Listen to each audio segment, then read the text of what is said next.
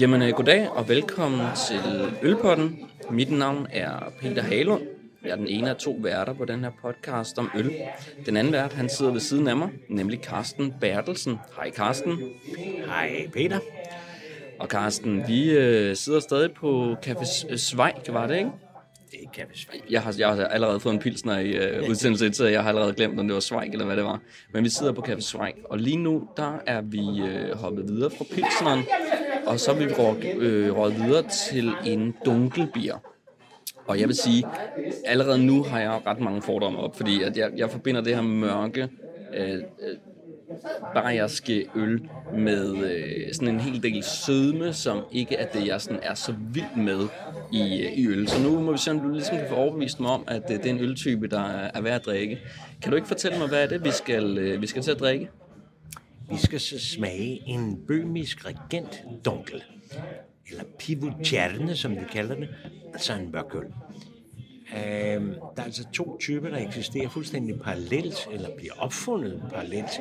Det ene, det er så den lyse lysetype, og den smagte vi så i sidste udsendelse. Det er det, der hedder en pilsner. Skabt i byen Pilsen, som en undergæret lagerøl. Og så parallelt med det, så omkring 1840'erne er det, man skaber en mørk type, mørk undergæret lavøl, Og øh, den har altså to oprindelser, kan man sige. Den ene, det er i Bayern. Det er derfor, vi kalder den Bayern. Det er ganske simpelt. Og så er der over i Tyrkiet, hvor de bliver så glade for den her stil. Og de vil gerne ind og konkurrere med den bayerske stil. Så det gør den lille bitte smule mere sød i eftersmagen. Altså, hvis du skal have en rigtig bayersk øl af Bayers tilsnit, så er den mere krystalklar i karamelfornemmelsen. Og det er jo den der malprofil, vi er på jagt efter. Vi er på vej på jagt efter brød. Brødfornemmelsen.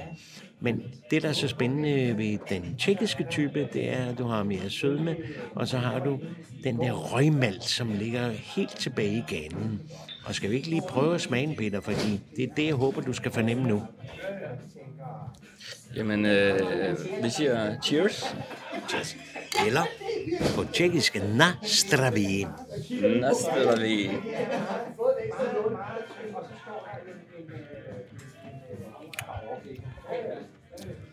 Ja. Der må jeg jo faktisk indrømme, den smager godt. øhm, den, er ikke, den er ikke nær så sød, som jeg faktisk havde forventet. Øh, jeg ved ikke, hvad det er for noget dunkel, jeg har drukket indtil nu.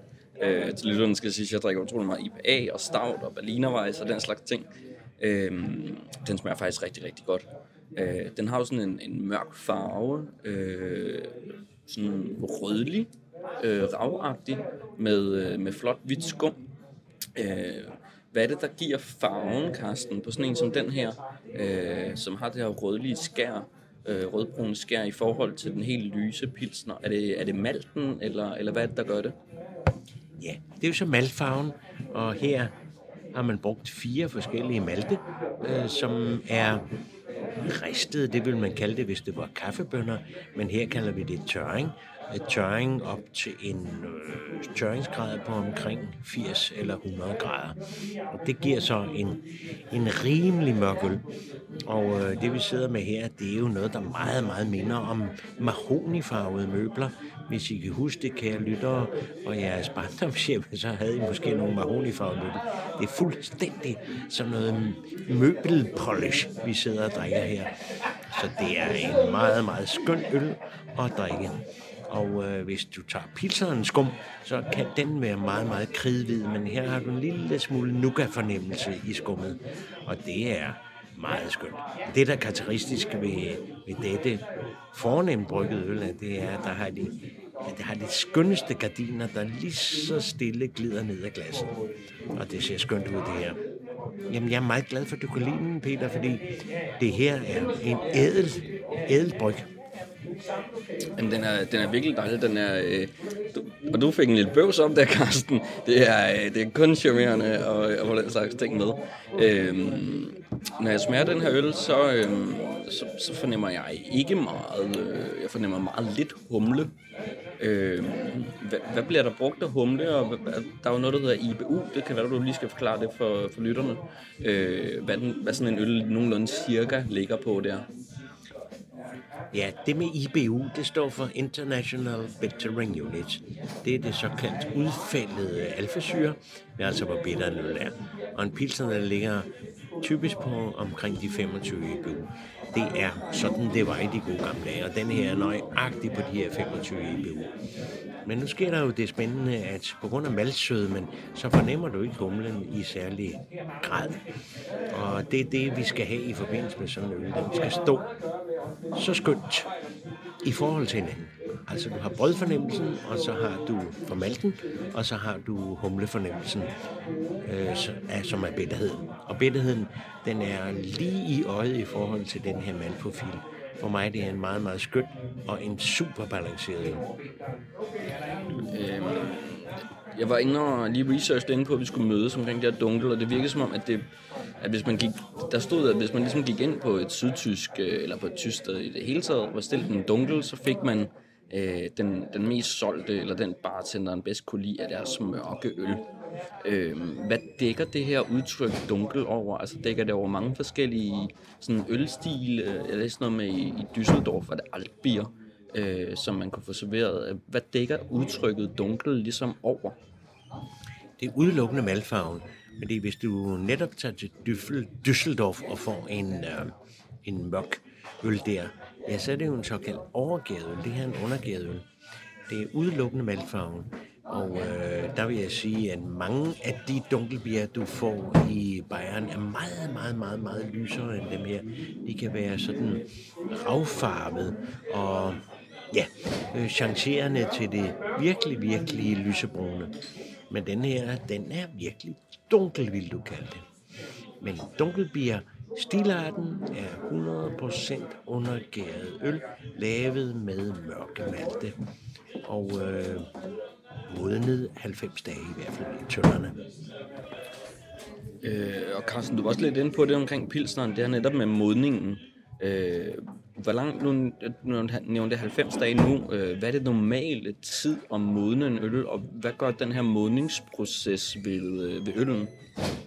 Ja, den gør jo, at det er mere kompleks, og øh, alle de der stoffer, der helst ikke skal være i øllet, de bundfældes og kan udtages af øllet.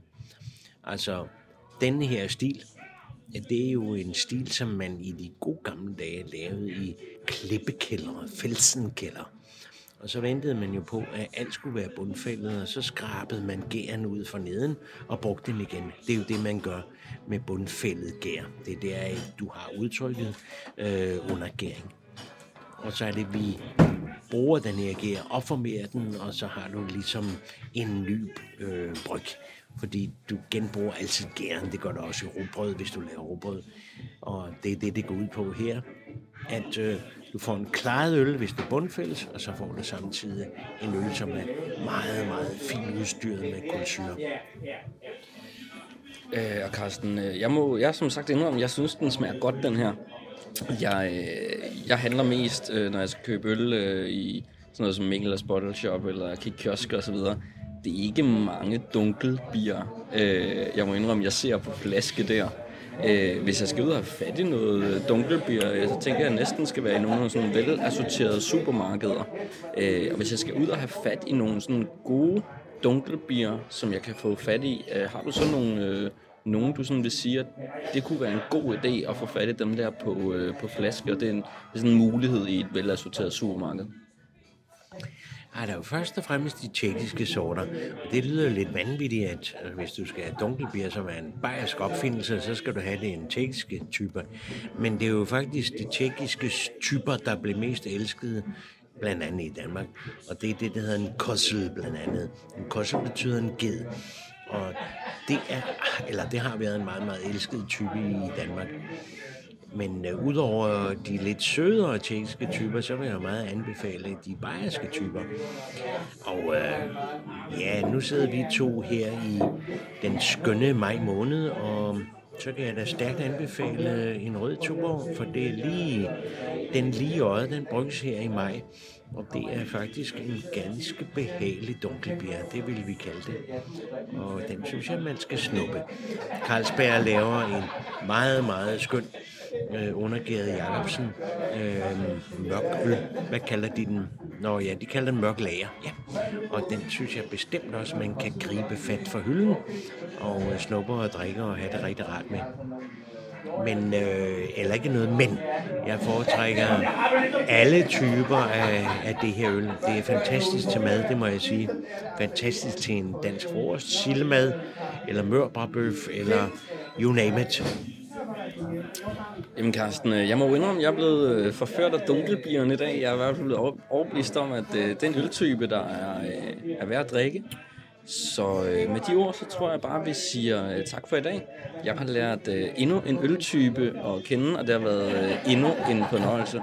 Så tak for andet afsnit af Ølpotten. Vi håber, at I hører med næste gang også.